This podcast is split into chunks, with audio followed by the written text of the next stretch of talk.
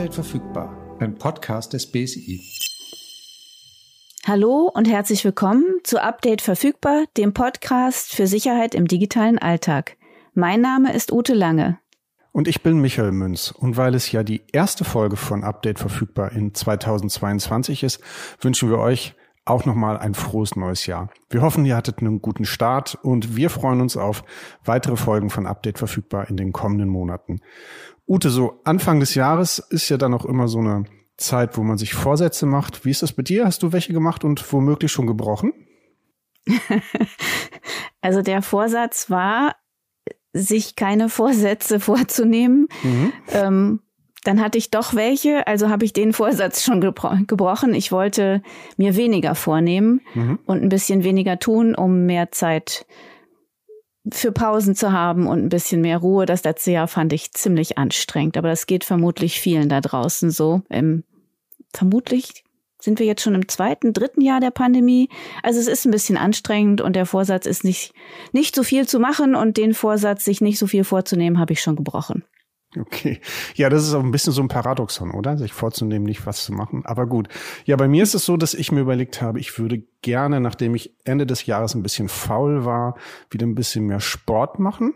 Und der mhm. IT-Vorsatz, den ich habe, ist bei meinem Backups ein bisschen ordentlicher zu werden. Ich hatte eine Phase, wo ich relativ naja, relativ konstant Sachen abgespeichert habe auf andere Festplatten und so. Und das ist aber dann liegen geblieben im letzten Quartal 2021. Da würde ich gerne nochmal rangehen und alles absichern, was mir wichtig ist. Damit, wenn im Zweifelsfalle mal was passieren sollte, ich alles noch parat habe. So, das sind so bei mir die, die Punkte, die ich mir vorgenommen habe für 2022. Da können wir dann nochmal drüber berichten, wie ordentlich ich da gewesen bin. Ich frage dich spätestens im letzten Quartal dieses Jahres, ob der Vorsatz noch Bestand hat. Da gerät ja meistens alles so ein bisschen durcheinander, weil es hektisch wird. Das ich hatte auch so einen ganz kleinen IT-Vorsatz jetzt, wo du das erwähnt hast, aber der betraf weniger mich, als dass ich in Gesprächen so im Freundes- und Familienkreis gemerkt habe, dass das Wissen, das wir hier durch den Podcast erwerben, auch anderen nützlich sein kann und da noch nicht alle unseren Podcast hören, was sie hoffentlich dann demnächst auch beginnen, ähm, möchte ich mein Wissen so ein bisschen mehr teilen, weil ich denke, das kann vielen helfen. Und wir haben ja offensichtlich auch Leute im Freundeskreis, die, wenn sie den Podcast hören, daraus Schlussfolgerungen ziehen. Ne? Wir hatten, ich weiß nicht, war das bei dir auf dem Facebook-Account oder irgendwo eine Reaktion auf die letzte Folge, mhm. in der wir über die Router gesprochen haben? Ja, genau. Ähm, eine Freundin von uns hatte sich gemeldet und uns dann auf Facebook berichtet, dass sie aufgrund ihrer Folge bei, nein, nicht ihrer Folge, auf unserer Folge ihr Netzwerk neu aufgebaut hat und extra ein Gastnetzwerk eingerichtet hat. Ich bin nächste Woche da und äh, dann bin ich mal gespannt, was mir da präsentiert wird. Ich glaube, sie hat sogar geschrieben, sie hätte sich einen QR-Code eingerichtet.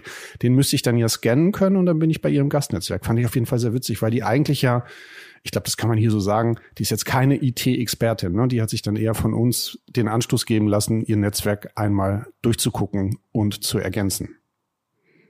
Ja, aber wo du IT-Experte sagst, ich fand das ganz schön, das habe ich ähm, auf LinkedIn Ende des Jahres gesehen. Da hat ein IT-Experte seine Top 5 Podcasts äh, veröffentlicht, die er im letzten Jahr gehört hat.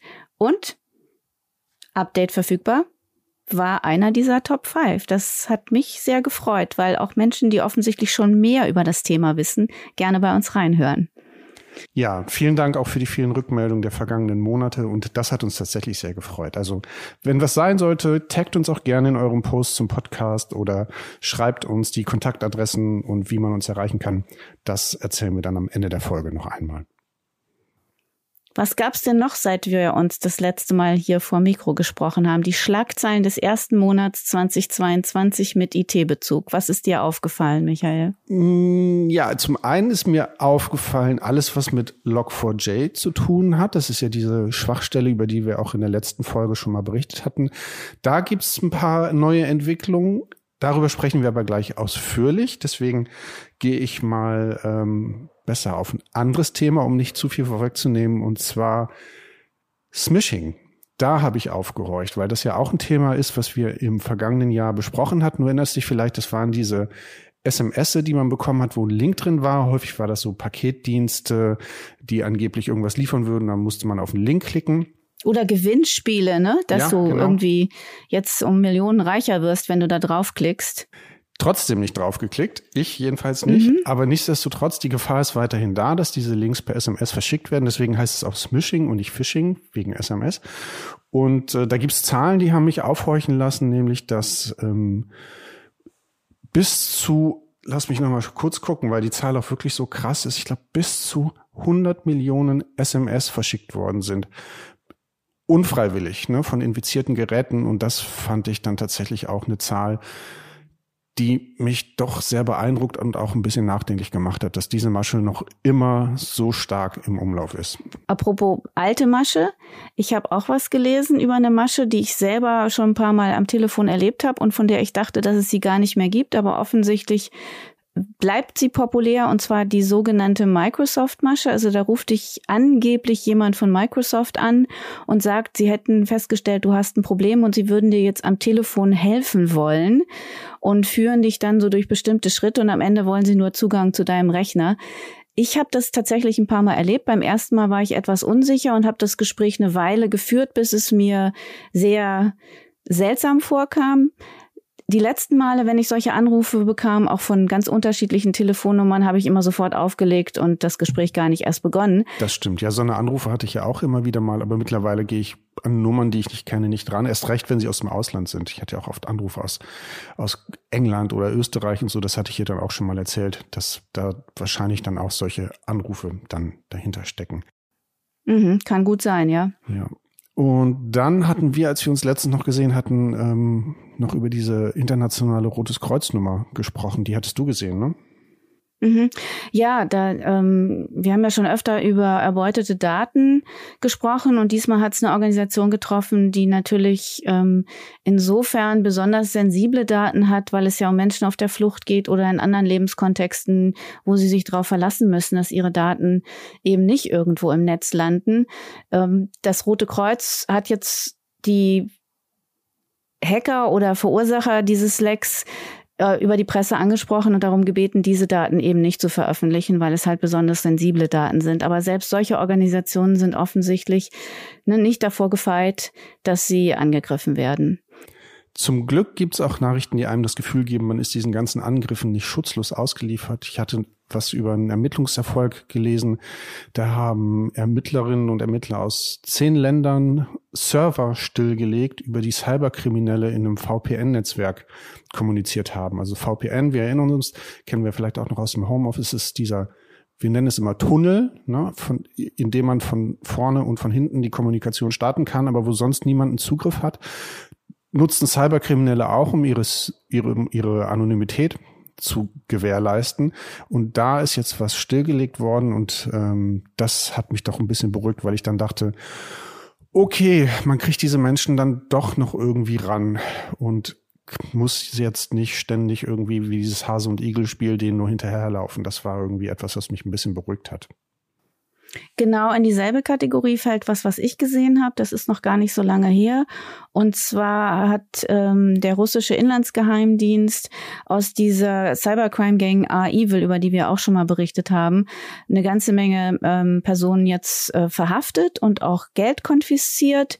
Und ähm, das ist ja auch eine gute Nachricht, dass selbst in ähm, der Region, wo relativ viel Verursacher offensichtlich ihrer Tätigkeit nachgehen können, jetzt auch eingegriffen wird. Also das finde ich auch in diesen gute Nachrichten-Blog mal einen ganz schönen Aspekt. Und damit kommen wir auch zum Thema des Tages. Also hoffentlich sind es gute Nachrichten. Du hattest ja Log4j ähm, schon erwähnt. Darüber haben wir in der letzten Folge berichtet. Damals gab es Schlagzeilen, wie das Internet brennt. Wir wollten jetzt mal einen Monat später gucken und hören, was sich seitdem getan hat. Dafür haben wir uns Christoph Lobmeier aus dem BSI eingeladen, der da sehr nah dran war. Erstmal herzlich willkommen, Christoph. Schön, dass du dir heute Zeit für uns nimmst. Hallo, ihr beiden. Was machst du im BSI und wie bist du da hingekommen? Stell dich doch erstmal kurz vor.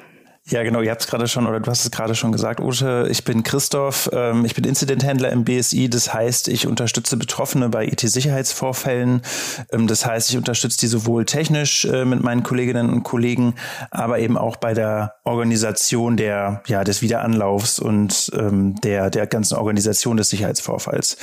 Ja, wie bin ich zum BSI gekommen? Also ich habe äh, nach dem Abi Informatik studiert und ähm, bin dann seit 2015 in verschiedenen Jobs ähm, im IT-Sicherheitsbereich, ähm, auch im Bereich der Vorfallsbearbeitung, aber auch im, Berauf, äh, im Bereich vom Aufbau von Security Operation Centern und äh, CERTs. Und ähm, das habe ich sowohl in der Bundesverwaltung gemacht, als auch habe ich ähm, ja für eine Unternehmensberatung gearbeitet. Löse noch mal kurz CERT auf, bitte. Die Abkürzung. Ähm, ein CERT ist ein äh, Computer Emergency Response Team. Das ist also eine Bezeichnung für ja, Computer-Notfallteams. Ähm, das ist auch der Bereich, in dem ich jetzt im BSI arbeite. Das heißt, ähm, das ist quasi ähm, die Gruppe von Leuten im IT-Sicherheitsbereich, die sich dann eben um Vorfälle kümmert, ähm, um die zu beheben.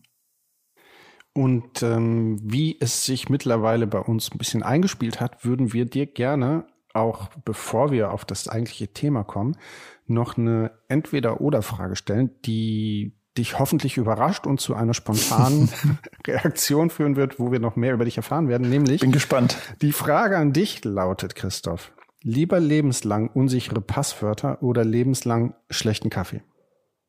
Lieber lebenslang schlechten Kaffee, ich trinke eh keinen. Okay. Gäbe es dann irgendein anderes Getränk, was wir dir wegnehmen dürften, wenn du dafür schlechte Passwörter haben dürftest? Ähm, ich möchte keine schlechten Passwörter haben, das tut mir leid. Aber ähm, ich glaube, ähm, ohne Mate könnte ich nicht lange überleben. Ah, okay, alles klar. Ah, okay. Dann passen wir unsere Frage vielleicht mal an. Ja. Schrägstrich Kaffee, Mate, Tee. So, in die Richtung. Ja, aber kommen wir zu Log4j. Das hatten wir ja am Anfang einmal erwähnt und es war auch in der letzten Folge hatten wir äh, gemutmaßt, Ute und ich, dass IT-Administratorinnen und Administratoren vielleicht hektische Feiertage gehabt haben wegen Log4j, wegen dieser Schwachstelle, die bekannt geworden ist und offensichtlich viele Systeme und Anwendungen betroffen hat. Wie waren denn deine Feiertage und ähm, was war Log4j in der Situation für uns alle für eine Bedrohung? Also meine Feiertage selbst, die waren ähm, relativ entspannt. Ähm, die Tage und Wochen vorher, also vor allem die zwei Wochen vorher, waren allerdings tatsächlich ziemlich turbulent. Ähm, ihr habt das ja sicherlich mitbekommen. Wir haben als BSI ähm, am, ich glaube am 11. Dezember eine Warnmeldung rausgegeben, beziehungsweise rausgegeben hatten wir die vorher schon, aber wir haben dann eben die Warnstufe auf Rot hochgeschaltet und rote Warnmeldung heißt bei uns immer, die IT-Bedrohungslage ist extrem kritisch ähm, und dass wir eben damit rechnen, dass ähm, IT-Sicherheitsteams oder IT-Betriebsteams eben äh, außerhalb ihrer normalen Arbeitszeit arbeiten müssen, um eben dieses Problem zu lösen. Und ähm, das war deshalb, oder diese Schwachstelle war deshalb so kritisch, weil Log4j als ähm, ja, ich sag mal, Komponente einer Software eben in ganz vielen unterschiedlichen Programmen eingebaut ist. Ähm, sowohl in Programmen, die auf Privatrechnern sind, aber eben auch, und das ist eben an der Stelle das Entscheidende, auch in Programmen, die im Internet verfügbar sind, also Webseiten zum Beispiel oder auch andere IT-Dienste, die da eben angeboten werden. Und dadurch, dass diese Bibliothek in so vielen verschiedenen Komponenten eingebaut ist und wir zum Teil gar nicht genau wussten, in welchen überhaupt, ähm, sind wir eben davon ausgegangen, dass diese Schwachstelle eben ganz schnell und ganz kurzfristig von Cyberkriminellen vor allem ausgenutzt wird und ähm, die diese Schwachstelle eben benutzen, um Zugriff auf fremde Systeme zu bekommen. Mittlerweile ist die Sicherheitsstufe ja zurück auf Gelb gesetzt worden. Ist das ein Zeichen für Beruhigung? Können wir uns jetzt alle ein bisschen entspannen und sind eure schlimmsten Erwartungen und Befürchtungen gar nicht eingetroffen?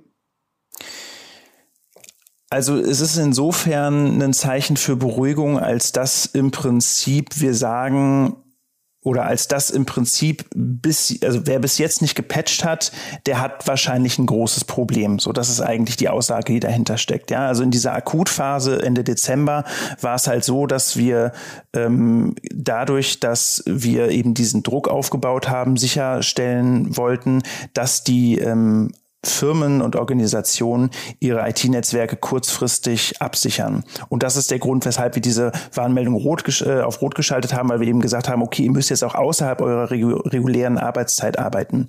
Jetzt gibt es natürlich immer noch Systeme, also wir nehmen jetzt äh, Mitte Januar auf, jetzt gibt es natürlich immer noch Systeme, die ähm, verwundbar sind, aber diese Systeme sind wahrscheinlich inzwischen schon, ja, wenn die verwundbar sind, ausgenutzt worden. Ja, die Schwachstelle ist in den Systemen ausgenutzt worden.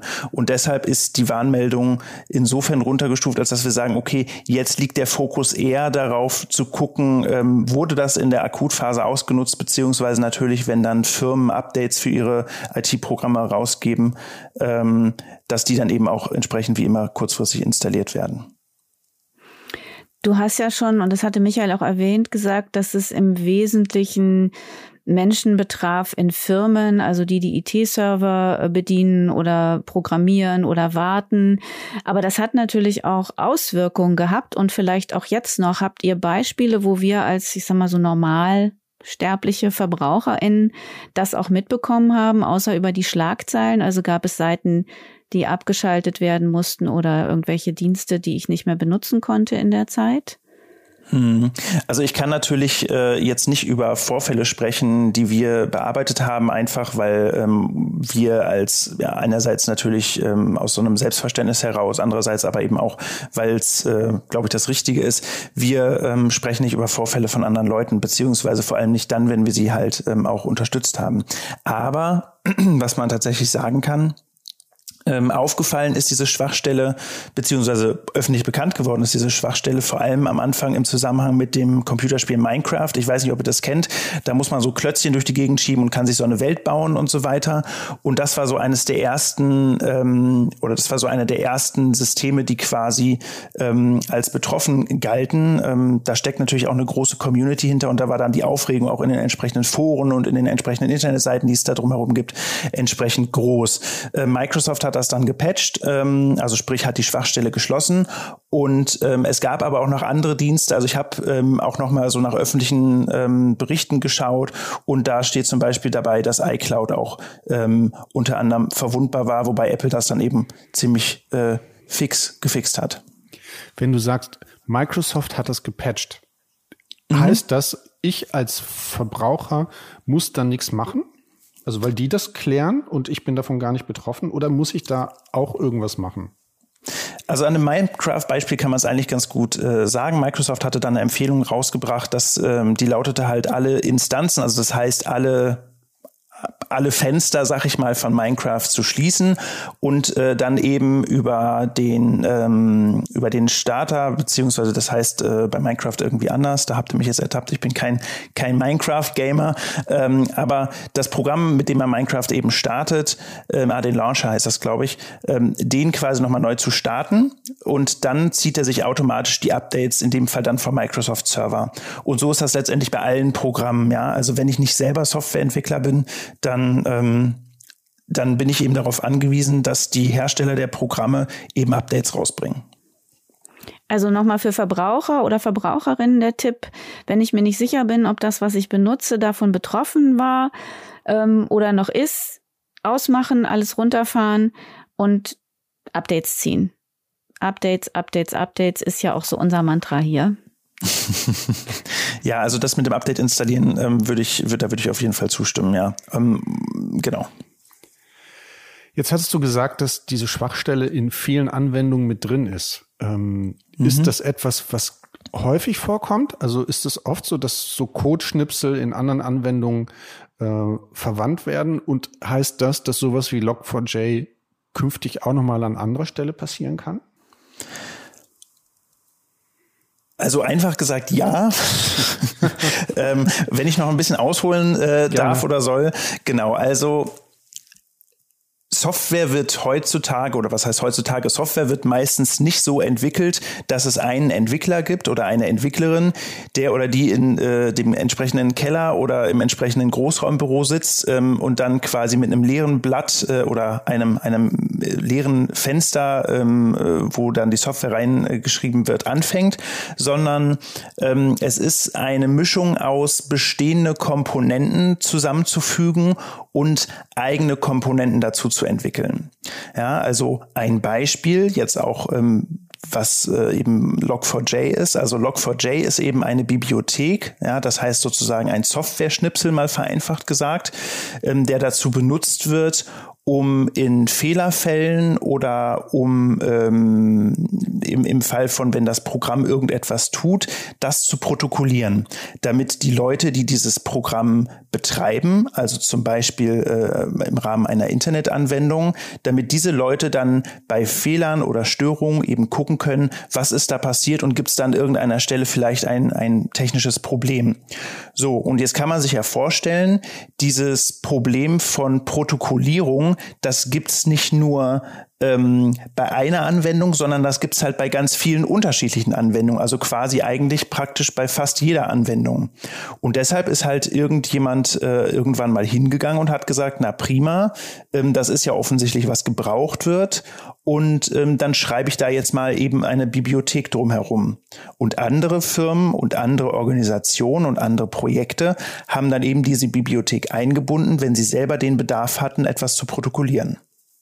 Und deshalb ist eben diese, diese Bibliothek an so vielen unterschiedlichen ähm, Anwendungen verbaut. Und das kommt häufiger vor, diese Herangehensweise, dass man sich genau, das Codeschnipsel sucht, die schon vorliegen und die dann in die eigene Anwendung einbaut. Genau, richtig. Das kommt häufiger vor. Das ist quasi wie Software einfach prinzipiell entwickelt wird, weil man eben nicht immer das Rad neu erfindet, sondern dann kauft man sich, ich sag mal jetzt, um in dem Bild zu bleiben, dann kauft man sich vielleicht den Reifen bei irgendeinem Zulieferer. Oder eben, ähm, so wie das bei Log4j ist, da wird der Reifen eben nicht beim Zulieferer gekauft, sondern da gibt es eine Beschreibung, wie man einen Reifen baut und der ist aber öffentlich verfügbar. Diese Beschreibung ist öffentlich verfügbar. Jetzt war das ja offensichtlich sehr verbreitet und deswegen, du hattest mhm. das gesagt, habt ihr halt ein bisschen Druck aufgebaut mit eurer Warnung, um auch klarzumachen, ähm, da muss man schnell was tun. Ich habe das zum ersten Mal so wahrgenommen, dass es diese Warnstufe Rot gab, aber mhm. vielleicht, weil ich auch aufmerksamer geworden bin. Wie häufig kommt das denn so vor? War das jetzt wirklich eine Ausnahmesituation, die eben durch die Verbreitung sich auch ergeben hat? Oder habe ich einfach die anderen roten Warnungen nicht wahrgenommen? Ja, also ähm, die rote Warnmeldung geben wir tatsächlich sehr selten raus. Also ähm, ich glaube insgesamt ist es so eine Handvoll. Allerdings das Jahr 2021 war da an der Stelle eine Besonderheit. Ähm, da gab es nämlich tatsächlich zwei Warnung dieser Warnstufe Rot. Das eine war Anfang des Jahres äh, 2021. Da ging es um äh, Exchange. Das ist so ein E-Mail-Service, der von Microsoft entwickelt wird und zur Verfügung gestellt wird. Ähm, da hatten wir schon mal eine Warnmeldung Rot rausgegeben und dann eben Ende letzten Jahres ähm, mit Log4j. Ähm, letztendlich aus gleichen Gründen, nämlich weil eine Schwachstelle eben sehr leicht ausnutzbar war aus dem Internet und das entsprechende ähm, Problem oder sagen wir mal die entsprechende Software, die dieses Problem hat, sehr weit verbreitet war. Für, für uns als Verbraucherinnen und Verbraucher stellt sich dann ja auch irgendwann die Frage, ist das irgendwann mal vorbei? Ist Log4j irgendwann mal behoben und können wir uns anderen Problemen widmen, wenn diese auftauchen? Weil also die Lehre ist ja Updates ziehen und dafür sorgen, dass der, dass die Computersysteme immer auf dem aktuellen Stand sind, so zumindest für mich. Und ist das irgendwann mal vorbei oder kann es gut sein, dass wir in sechs Monaten nochmal über Log4j sprechen, weil ähm, es neue Entwicklungen gibt? Also in einer idealen Welt wäre das genauso wie du sagst, Michael. Ähm, dann würden wir einfach ähm, ja alle Updates installieren und dann wäre alles gut und äh, dann beschäftigen wir uns mit dem nächsten Problem. Leider haben wir die Erfahrung gemacht, dass ähm, das eben genau so nicht passiert. Also klar, es gibt viele ähm, Organisationen, die dann eben äh, die Sicherheitslücken schließen, beziehungsweise Firmen, die Updates rausbringen. Ähm, aber es gibt eben auch eine ganze Menge von Organisationen, die keine Updates installieren, obwohl Updates verfügbar sind. Und das ist dann natürlich ein Problem, weil die Systeme dann natürlich noch verwundbar sind und dann eben weiter ausgenutzt werden können. Das ist sozusagen Teil eins des Problems. Teil zwei des Problems ist, dass ähm, jetzt in dieser Akutphase wir davon ausgehen und das auch gesehen haben und auch andere Sicherheitsforscher gesehen haben, dass diese Schwachstelle ausgenutzt wurde von Cyberkriminellen. Die haben damit aber noch nicht unbedingt was gemacht. Ja, also das, was wir jetzt befürchten, ist, dass diese Zugriffe, die auf eben fremde IT-Systeme ähm, ja geschaffen wurden oder die die die man äh, die Angreifer ja aufbauen konnten, dass diese Zugangswege dann irgendwann ausgenutzt werden, um dann weitere Maßnahmen zu machen. Zum Beispiel, um eben solche Verschlüsselungstrojaner zu installieren und ähm, ja vielleicht auch Daten abzuziehen oder sowas. Deshalb ähm, reiht sich das so ein bisschen ein in die Reihe von Cyberkriminelle nutzen Schwachstellen aus, die in IT-Systemen sind und natürlich auch Schwachstellen, die eben ganz stark bekannt werden, ähm, weil die dann eben auch bei den Cyberkriminellen bekannt werden und legen die dann quasi auf Halde und irgendwann äh, gibt es dann halt einen Stapel von Zugangsdaten und irgendwann äh, sind die, arbeiten die diesen Stapel durch und installieren dann halt eben zum Beispiel Verschlüsselungstrojaner. Das heißt, long story short, äh, wir werden damit wahrscheinlich noch länger zu tun haben. Also kommen wir nochmal zum Anfang unseres Gesprächs zurück, Michael. Wer jetzt noch keine guten Vorsätze für dieses Jahr hat, gibt's hier ein paar Anregungen auch für die IT-Sicherheit, ähm, weil Vorsicht ist besser als Nachsicht. Ne? Also wenn ich ähm, eben damit rechnen muss, dass wenn meine Schwachstelle ausgenutzt wurde, dass mich das ein halbes Jahr später auf irgendeine Art und Weise vielleicht auch unvorbereitet und äh, unvermittelt trifft, weil ich habe ja dann vielleicht gepatcht, ich habe die Sicherheitslücke geschlossen, aber die haben vorher schon ne, entweder was dagelassen oder was mitgenommen, nämlich meine Daten. Das heißt, wer noch keine guten Vorsätze hat, ähm, ich habe ein paar so Kacheln gesehen auf Social Media vom BSI, wo es genau um diese IT-Vorsätze ging. Also vielleicht guckt ihr euch die nochmal an, wenn ihr es noch nicht getan habt. Das sind Sachen, die dauern wahrscheinlich gar nicht so lange. Also aus der eigenen Erfahrung weiß ich, dass das meistens recht schnell geht, wenn man sich überwunden hat, tatsächlich sich damit zu beschäftigen. Und es lohnt sich. Es lohnt sich tatsächlich, Vorsicht zu walten. Korrekt, Christoph? Ja, genau. Also das, was du gerade gesagt hast, ähm, ist halt nochmal wichtig. Also Schließen der Schwachstelle ist das eine, ja, aber es kann eben genau wie du sagst sein, dass ähm, bevor man die Schwachstelle geschlossen hat, sich da eben auch jemand schon eingenistet hat. Das heißt, es reicht eben nicht aus, die Schwachstelle einfach zu schließen und zu sagen, alles klar, Problem gelöst, sondern man muss eben halt dann auch nachschauen, ob sich in der Zwischenzeit, also seit Bekanntwerden der Schwachstelle ähm, bis zum Zeitpunkt des Patchens eben da jemand schon eingenistet hat. Oder was mitgenommen hat. Ne? Manchmal sind es ja dann Datenpakete, die woanders hat. landen. Genau, genau. Das, das kommt dann äh, im, im, im, äh, im späteren Schritt. Jetzt ähm, gerade in der Akutphase ähm, haben halt eben einige Leute auch ähm, die Schwachstelle bei sich im Netzwerk geschlossen und ähm, haben dann aber eben nicht nachgeguckt, ob dann noch ein Zugang ähm, quasi von den Angreifern schon angelegt wurde. Und ähm, die haben jetzt natürlich ein Problem. Ja, da war viel dabei. Vielen Dank, Christoph, für die Einordnung und vor allen Dingen auch für die vielen Hinweise, die wir im Alltag uns immer mal wieder vor Augen halten und beherzigen sollten. Vielen Dank. Das war wirklich sehr, sehr aufschlussreich. Danke dir, Christoph. Ja, Was gerne. Danke denn? euch auch. Du sagtest gerade viele Tipps, Michael. Zusammenfassend, was ist bei dir hängen geblieben, was wir nochmal bündeln sollten? Also das erste, was mir bei mir hängen geblieben ist, ist, ich muss nicht zwingend wissen, wie Software programmiert wird oder was es mit Log4j oder vielleicht anderen Fällen irgendwie genau im Detail auf sich hat. Aber was bei mir hängen geblieben ist, ist, wenn solche Sicherheitslücken bekannt werden, ich dafür sorge, dass meine Betriebssysteme auf dem letzten Stand sind, damit ich mir, wenn Sicherheitsupdates ähm, ergänzt wurden, dass ich die auch habe auf meinen Endgeräten. Was bei mir hängen geblieben ist, dass ich auch bei Anwendungen, die ich häufig nutze, da auch immer sehe, dass ich die aktuelle Version einsetze, also im Zweifel nochmal runterladen und neu installieren.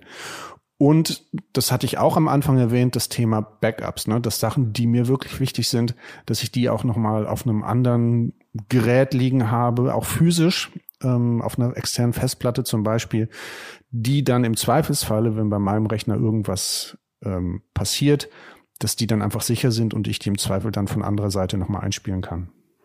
Backups hatten wir, glaube ich, in einer anderen Folge auch mal den Tipp, dass die nicht mit dem Internet verbunden sein sollten. Ne? Also, dass äh, die tatsächlich dann für Neustart, wenn er denn mal nötig, nötig sein sollte, nicht kompromittiert sind und man sich wieder andere Dinge unbewusst oder unabsichtlich reinholt.